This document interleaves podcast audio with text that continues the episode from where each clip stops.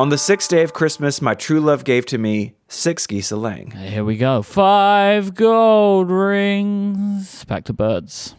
We are, but today is all about misidentification because the name goose is applied to a lot of birds that aren't really geese. I'm appalled by this. There are three true species white, gray, and black geese.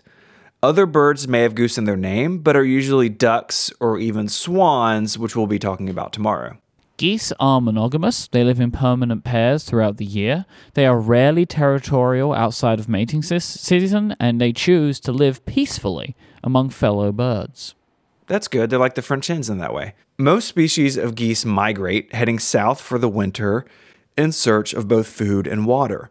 They observe and remember landmarks, using them as well as the sun and moon to navigate each fall and spring. For orientation, geese use the Earth's magnetic field.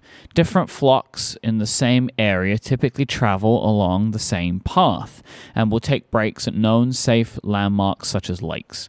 Some species can travel 1,500 miles in a single 24 hour period. Geese, like some other birds, fly in a V formation. So you have one at the front, and then you have kind of two trailing arms behind. During flight, communication between each bird is vital, but again, we're going to sidestep the whole bird language topic for today. This formation means birds in the rear can use less energy, and they rotate positions in the formation throughout the trip to enable longer flights. This makes sense. It's like how when you go on like transatlantic flights, everyone gets a little bit of time uh, to give the pilot a break for like an hour or two, right? I am never visiting you again.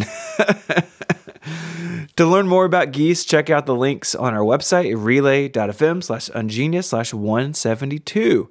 Up tomorrow or swans, Myke, so we better get ready. Say goodbye. Uh-huh.